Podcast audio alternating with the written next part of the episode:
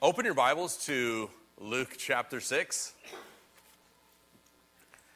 It is good to be with you this morning. I'm getting over a little uh, kind of a head cold, and, and so uh, I've been a little stuffy, and, and I've been taking NyQuil and DayQuil and, and those different things. And uh, really excited. Just a moment ago, we met with those who have signed up to do our scripture reading um, on Sunday morning before the sermon. So we had a, about a half a dozen people. And just to let you know, that group, uh, that number is not locked. So we're always going to be looking for more people. And uh, we have someone, a part of the group, who's going to be seeking out um, uh, people to do that. And so we're excited about that. And so um, I just wanted to share a moment of vulnerability as, as I was talking with um, the group. And, you know, some people are more confident than others, and, you know, you grow in, in an area of, of gifting, you know, whether it's public speaking or whether it's singing or serving or whatever it is. And uh, a lot of people, a lot of you don't know this about me, but I, I suffer incredibly from social anxiety, especially things that I haven't done before. So, in all of my years of pulpit ministry, I've never had a little sit down where I went through a workshop with people uh, to do public scripture reading. The first time ever, and I had notes and everything, but I was incredibly nervous and I was fumbling over my words. And even at this moment, I kind of have like a tension headache where right in my temples I feel a lot of pressure. So, just to let you know, you're not alone if you feel uh, a sense of, you know, um, self doubt or trepidation or unworthiness or any of those things. We all struggle with that on some level. Your Bibles to Luke. We're returning to the book of Luke. And for those of you um, if you weren't here last week, I preached a sermon on the presidential election last week, for those of you who weren't here. And it's online.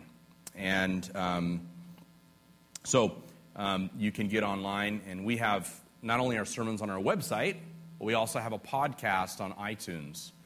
And uh, I love podcasts on iTunes because you can put Luke chapter 6 continuing through the book of Luke, starting in, the, in verse 39, going through verse 35. The Word of God. he also told them a parable Can a blind man lead a blind man? Will they not both fall into a pit?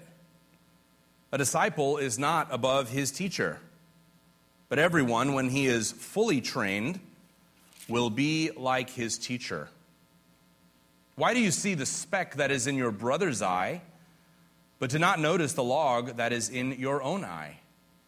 How can you say to your brother, Brother, let me take out the speck that is in your eye, when you yourself do not see the log that is in your own eye? You hypocrite. First, take the log out of your own eye, and then you will see clearly to take out the speck that is in your brother's eye. For no good tree bears bad fruit, nor again does a bad tree bear good fruit. For each tree is known by its own fruit. For figs are not gathered from thorn bushes, nor are grapes picked from a bramble bush. The good person out of the good treasure of his heart produces good, and the evil person out of his evil treasure produces evil. For out of the abundance of the heart, his mouth speaks.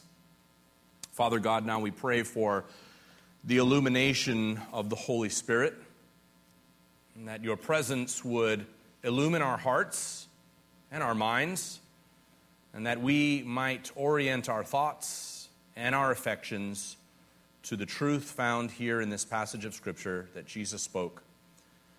Lord, uh, these truths are relevant for us today because your word uh, never changes. Your word is timeless, and your truth is timeless. Your word stands forever. May we be transformed by it through the power of the Holy Spirit in Christ's name. We pray. Amen. So, as we move through the book of Luke, I always, I always like to do a little bit of a recap to kind of explain where we've come from.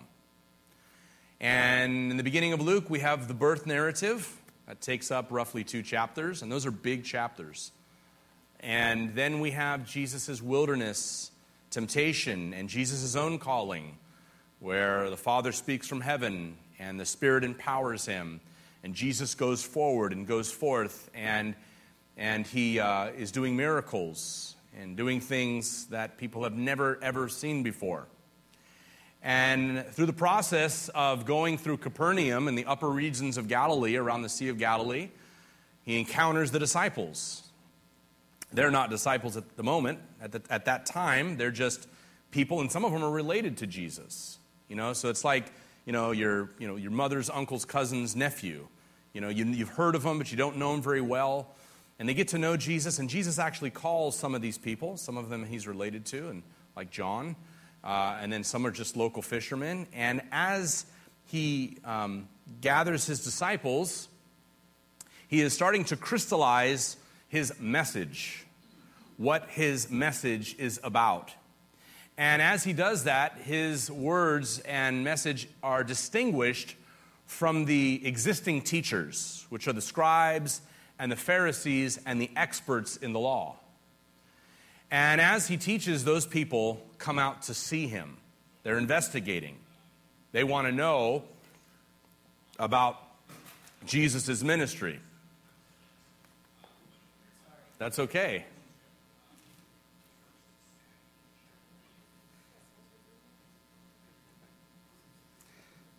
That's a miracle I just performed right now. There's two of us in here. Don't be embarrassed. Um, so Jesus is being scrutinized by the religious teachers and leaders. And one of the things that Jesus does is he seeks opportunities to distinguish and contrast what it means to truly follow God. And that's exactly where we find ourselves today in this passage is Jesus is unpacking or explaining the measure of a disciple. The Pharisees had their own disciples. The teachers of the law and the scribes, they had their disciples. They were learned men and they knew the law of Moses and they had, you know, young upcoming uh, disciples and learners. And the, the, the um, Jesus' own disciples, of course, know who a lot of these men are. And what Jesus does is gives us here in this passage four pictures of a disciple, or what it, what it looks like to be a disciple. And these four pictures that he gives us to illustrate the measure of, a, of true discipleship is one, blind leaders of the blind. That, that, that doesn't illustrate what it looks like to be a disciple, but certainly the wrong kind of discipleship. Blind leaders of the blind, the other picture is that disciples become like their teachers. The necessity of a disciple for self examination. And then finally, disciples and teachers, like trees, are known by what they produce. So, these four pictures, we're going to move through them. So, first, blind leaders of the blind. Verse 39, Jesus says, Can a blind man lead a blind man? Will they not both fall into a pit? And Jesus chooses a word picture here that contains a certain absurdity. Now, we've heard it probably all of our lives, right? If the blind, you know, lead the blind, they'll both fall in a pit, right? It's just part of our vernacular. It's part of the air we breathe. Even unbelievers, people who aren't familiar, they've heard that saying because it's so famous. But when Jesus gives this image, this picture of a blind person leading a blind person, it's meant to be somewhat absurd and even comical. and he's talking specifically about the Pharisees. If you remember in verse 7, when we were back in verse 7 of the same chapter, it said that the Pharisees watched Jesus closely to see if they could find a reason to accuse him. So the Pharisees, right, they have vision and they're watching. And, you know, as we move through, Jesus is in the, the home healing the leper, or um, he's, you know, healing um, Peter's mother in law. And the Pharisees are always kind of in the shadows, in the corners, looking at what he's doing. Even the situation on the Sabbath, they were seeking out an opportunity to accuse him. And Jesus is warning his disciples not to follow these blind leaders because both leader and follower, even though they appear to have vision, they're, they're really blind and they'll fall into a ditch. And the image is meant to be ridiculous because blind people don't lead other blind people. Blind people need what? Well, they need someone who can see to lead them by the arm. Uh, I'm, I'm, i marvel at how, um, you know, sometimes blind people can um, learn the skills of a walking stick and walk on their own. Um, but uh, often I've also seen blind people who have a loved one or a spouse or a mother or father or brother taking them by the hand and leading them. So the imagery of a blind person trying to lead another blind person is totally ridiculous. It's completely absurd. There, if you, um, I saw a documentary on Saddam Hussein during the first Gulf War. And he ruled with such fear and intimidation that as Saddam Hussein was strategizing around his table with his generals, uh, he made incredible blunders against the Allied coalition. And a lot of his generals knew that what he was doing was totally foolhardy. Saddam Hussein himself had no real military training. But because they feared him, they never spoke up. They never said a word. He was surrounded by people too afraid to tell him of his miscalculations in his military strategies against the U.S. And in some sense, right, everyone sees the emperor's nakedness but himself. He was blind. He was a blind leader, and he led his nation into a ditch. Well, you know, proud people are always scandalized by blindness. The Pharisees and their disciples were that way. They were ignorant of their own inability to grasp who Jesus was. And for this reason, Jesus says in Mark 14, uh, excuse me, Mark 4 and 12, they are seeing but never perceiving, hearing and never understanding. And in Romans 11 and 8, Paul says, God gave them a spirit of stupor, eyes that would not see, and ears that would not hear, down to this very day. They had eyes, they could see, but they could not perceive. And that's what Jesus is getting at. Now, in contrast, Jesus distinguishes his own ministry from the Pharisees by announcing that his ministry is to do what? Do you remember in Luke 4:18 when Jesus announces the purpose of his ministry? It was to bring recovery of sight to the blind. Luke 4:18. Jesus said, "He has sent me to proclaim liberty to the captives and recovering of sight to the blind." And this brings us to our next point, which is this choose your teachers carefully because inevitably you'll become like your teacher. So, point picture 1, don't follow blind people because they'll lead you in a ditch. So, logical next step, then choose your teachers carefully because ultimately you're going to be like your teacher. In verse 40, Jesus says, A disciple is not above his teacher, but everyone, when he is fully trained, will be like his teacher, her teacher. Self deceived teachers are the worst kind of teachers. There's a video on YouTube. Um, and if you, when you leave church today, you can look it up, and it's just Google uh, deluded Tai Chi master. Uh, now, if you ask me, how do you come across these videos, Jordan? I don't know. You know, one minute you're reading a news article, and the next minute you're watching squirrels surf or something like that, or water ski. That's just how the internet is. I don't even know how I came across this video, but there's this video of it may be Korea or Japan or China, and it's essentially this martial arts master who uses the Tai Chi energy. Now, you've seen Tai Chi. We went to Chicago recently and we went to Millennium Park where the bean is, the big, you know, chrome bean. And in the corner, there were, you know, people doing, you know, Tai Chi, and they're harnessing some kind of energy. Well, there are some people who do that for martial arts. And there's this Tai Chi master, guy in his, maybe his 70s. And he's in a dojo with all of these students, and they're all, they've all got their, you know, their martial arts gear on, you know, the white uniforms with the, with the belts.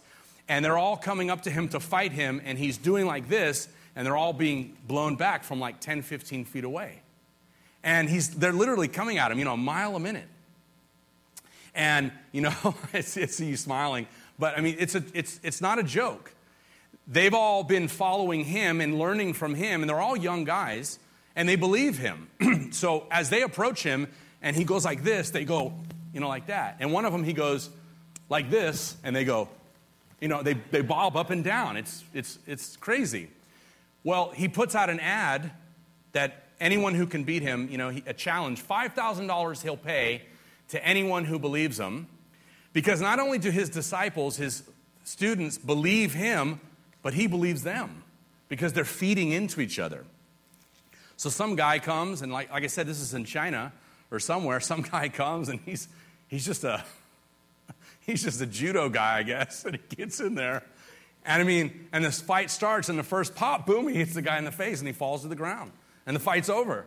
And all the students are utterly shocked. Deluded teachers are the worst kind of teachers. And we're always amazed when we see people who are deluded. Stories of people who are tragically caught up in cults, like the Branch Davidians or David Koresh, you know, or the Jonestown massacre with Jim Jones in the 70s. And what's amazing is many of these people are smart, educated people. Uh, these are not, you know, uh, foolish people. Many of these people are smart people. Um, but they adopted these crazy ideas because they've followed these teachers who were blind. And they themselves have become blinded. In Matthew 7:15, Jesus says, "Beware of false prophets who come to you in sheep's clothing." but inwardly they're wolves. And in Mark 13.22 for false Christs and false prophets will appear and perform signs and wonders that would deceive even the elect if that were possible. So, false teachers, like dictators, they isolate themselves so as not to hear criticism. And they lock themselves in an echo chamber until all that's in their world is the sound of their own voice and their own ideas. And that's what had certainly happened to the Pharisees. And Jesus is cautioning his disciples against that. And this is why, from time to time, you may hear me expose false teaching and false teachers. Not because I want to pick on anyone, but because I want to protect the flock. And, you know, crazy ideas pop up, yes, even in churches. As a matter of fact, churches can tend to be a breeding ground for heresy and unorthodox views. And so from time to time, we will identify those false views. John Calvin said, Pastors have two voices one for gathering the sheep, and another for warding off and driving away wolves and thieves. Uh, I also spend many hours weekly studying to make sure that I've carefully handled the Word of God so as not to become a deluded teacher myself. And the reason I preach through books of the Bible is to avoid preaching my own pet doctrines.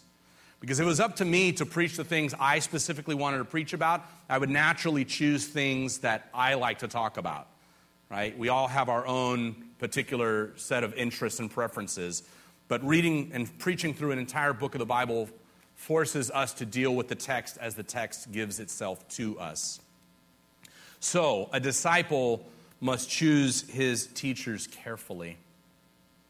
And then the third point Jesus makes is the necessity for a disciple to regularly engage in self examination. And he says in verse 41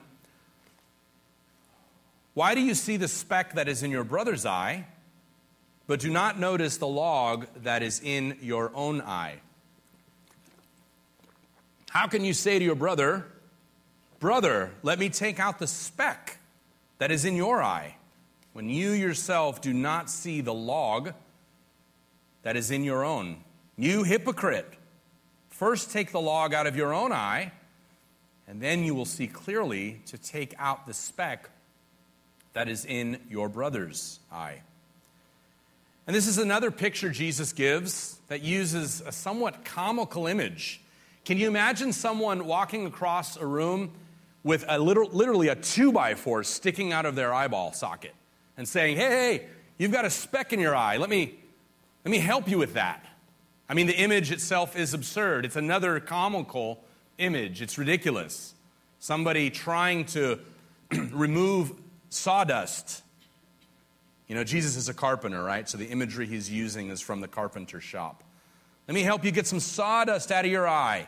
You've got some sawdust in your eye you know, buddy, you've got a two by four in your eye.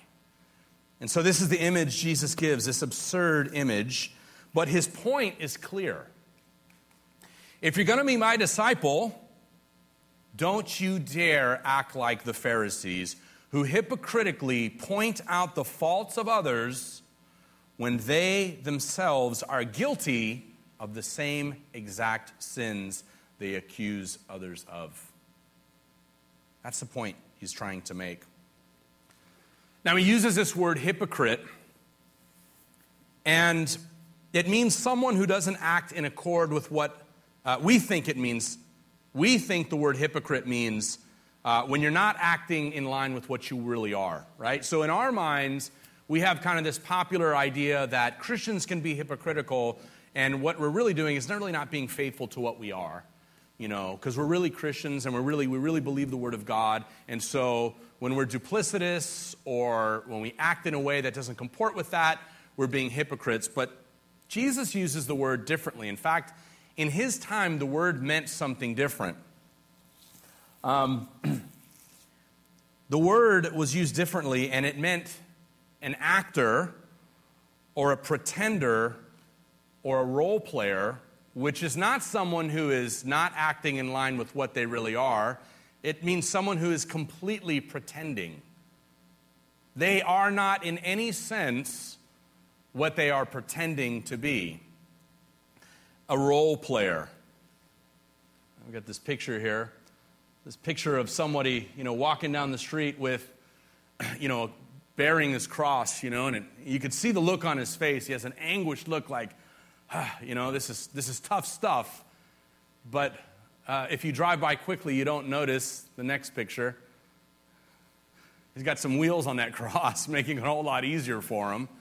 You know, right? So, I mean, I just use that as an illustration of, you know, not, not uh, being uh, what God wants us to be. I don't think Jesus had that in mind when he said, Take up your cross and follow me. I'm sure he's a good guy. Um, but the Pharisees weren't true followers um, who were being two faced, they were godless pretenders. And Jesus is saying, don't be a godless pretender. True disciples are more concerned with vanquishing their own sins than they are with other people's sins. Now, I don't know all of your background, all of everyone's background. I know my own background. I grew up in somewhat um, legalistic, and a lot of us may have, may have that kind of background where um, because we wanted to stand for truth, we wanted to stand for what was right, we were, you know, pointing out sins in our culture. And there's a place and a time for that. There's a time to name things for what they are, to call a spade a spade and to be clear and unequivocal when something goes against God's word and standard for holiness. But that's altogether different than having an attitude that thrives off of, you know, this insatiable appetite to point out faults in everyone. In fact, our last sermon, two Sundays ago, when we were, when we were back in Luke, we were talking about Jesus' words to judge not, lest you be judged, which is an admonition against a critical and judgmental spirit. So a disciple has to be in the constant habit of self examination. Self examination recognizes that the seeds of every sin is in your own heart. You know, we think, I could never do that. I don't think, and I, I don't see how anyone could do that. But the truth is, is, you know, those seeds are in our heart. Calvin again said the human heart is a factory of idols. And we have to walk in such a way as to examine ourselves and look at ourselves and constantly be vigilant against our own habits to fall into sin. And often pointing the sins out of others is a way not to deal with your own. Regular self examination causes you to have mercy on the faults of others. And so, the validity of righteous character Jesus is getting at is not based on the ability to give assent to moral absolutes, but your commitment to live what you believe. I said commitment. I didn't say perfectly carrying out that ideal, that ideal, right? There's always, we're always trying to shorten the gap between what we believe and what we live, right? That's what Christian living is all about.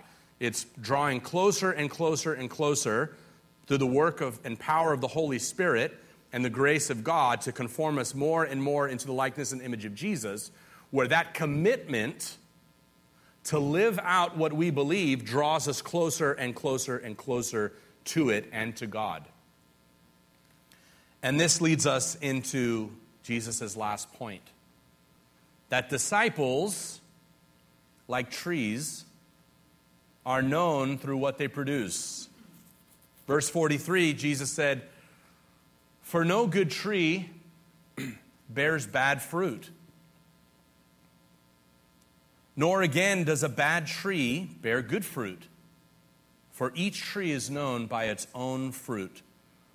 For figs are not gathered from thorn bushes, nor are grapes picked from a bramble bush.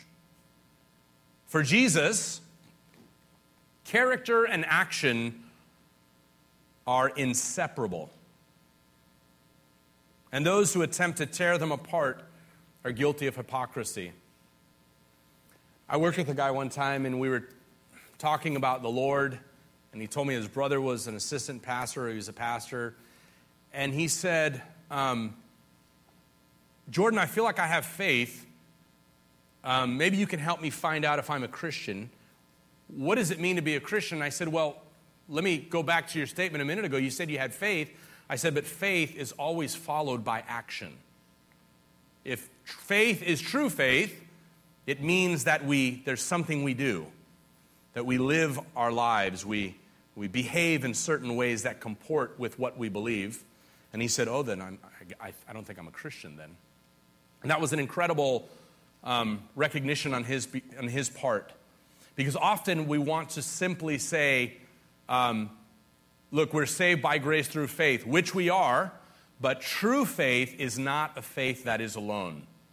Right? We're not saved by works, we're saved by faith, but we're saved by faith alone. But a real faith is never alone, it always is followed by actions.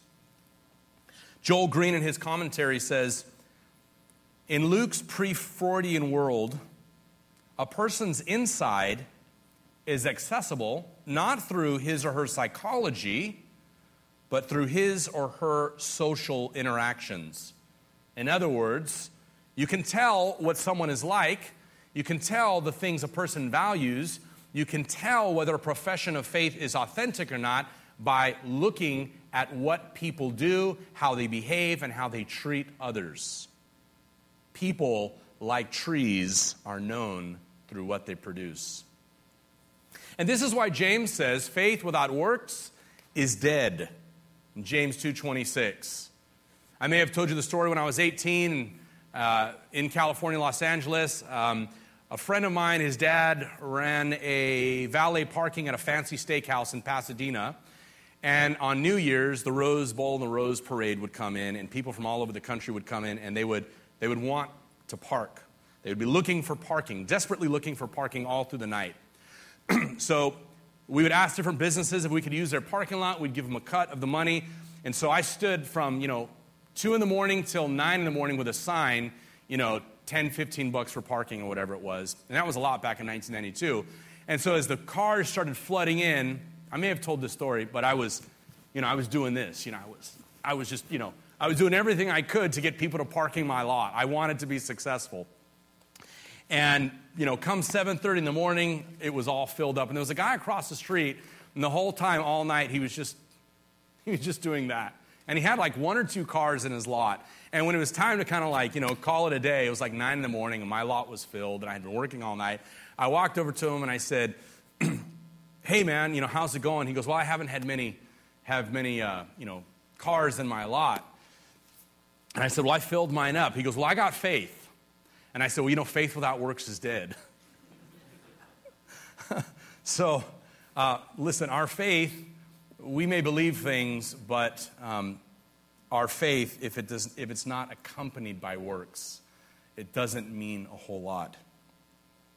Um, Jesus is saying the faith and character and measure of a disciple is always accompanied by good fruit. And what's the fruit of the Spirit? Love, joy, patience, kindness, goodness, faithfulness, gentleness, self control. Certainly the opposite of the character of the Pharisees. Not all the Pharisees, but most of them. And in the agrarian world that Jesus lived in, this illustration about trees bringing forth good fruit is irrefutable. It's an indisputable point that Jesus makes.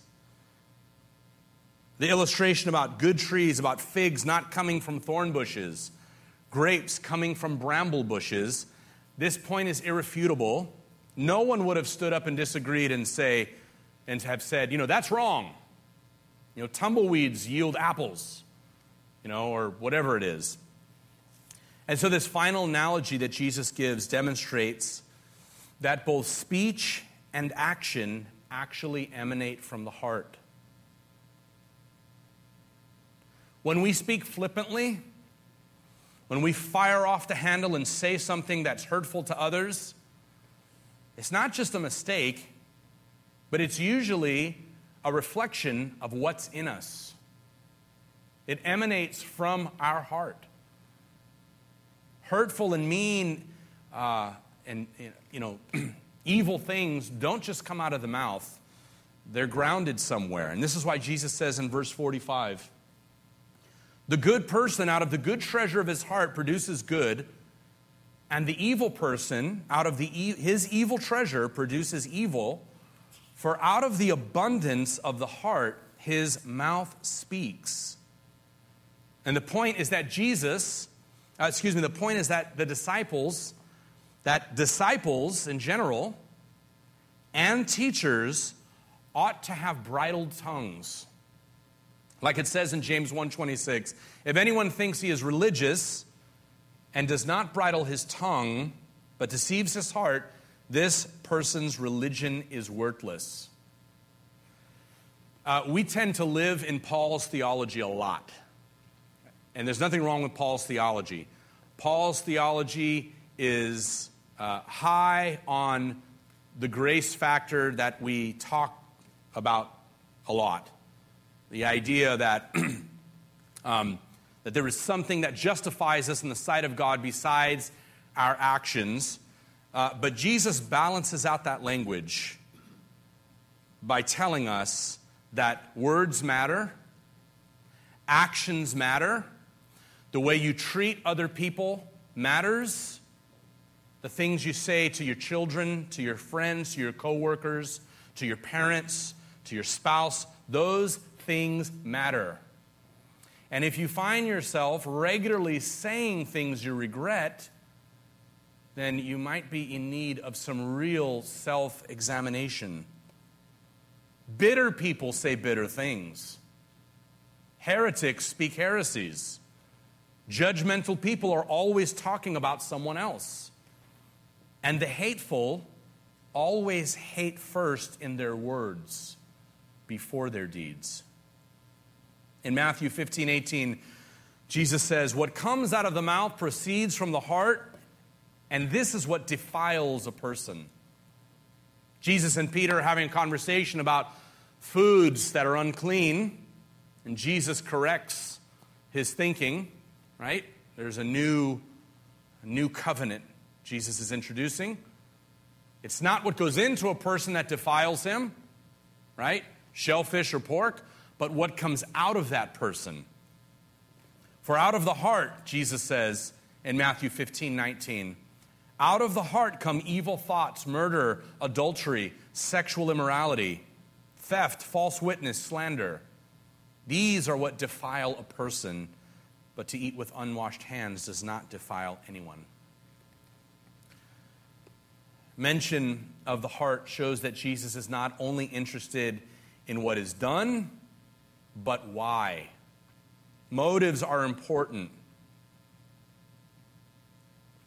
when, when you're thinking about actions. A disciple is ultimately measured by what they produce.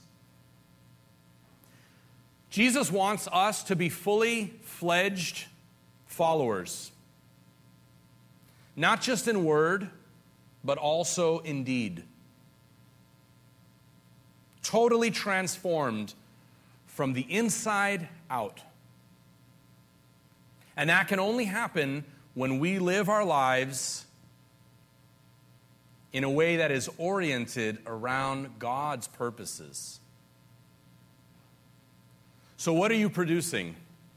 What kind of tree are you? Are you known for good fruit or bad fruit? Is your life one of the fruits of the Spirit? Love, joy, peace, patience, kindness, goodness, faithfulness, gentleness, self control? Or is your life known by judgmentalism, criticism, behavior that does not comport to faith in Jesus? Are you producing the peaceable fruit of righteousness in your life in a way that no one observing you would ever be able to deny your faith in Christ? Let's pray. God, now we we take a hard look at ourselves as we read this passage.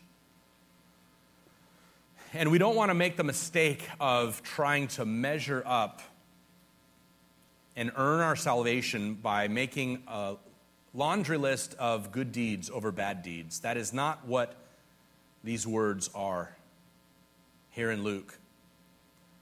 But rather, that our life overall is characterized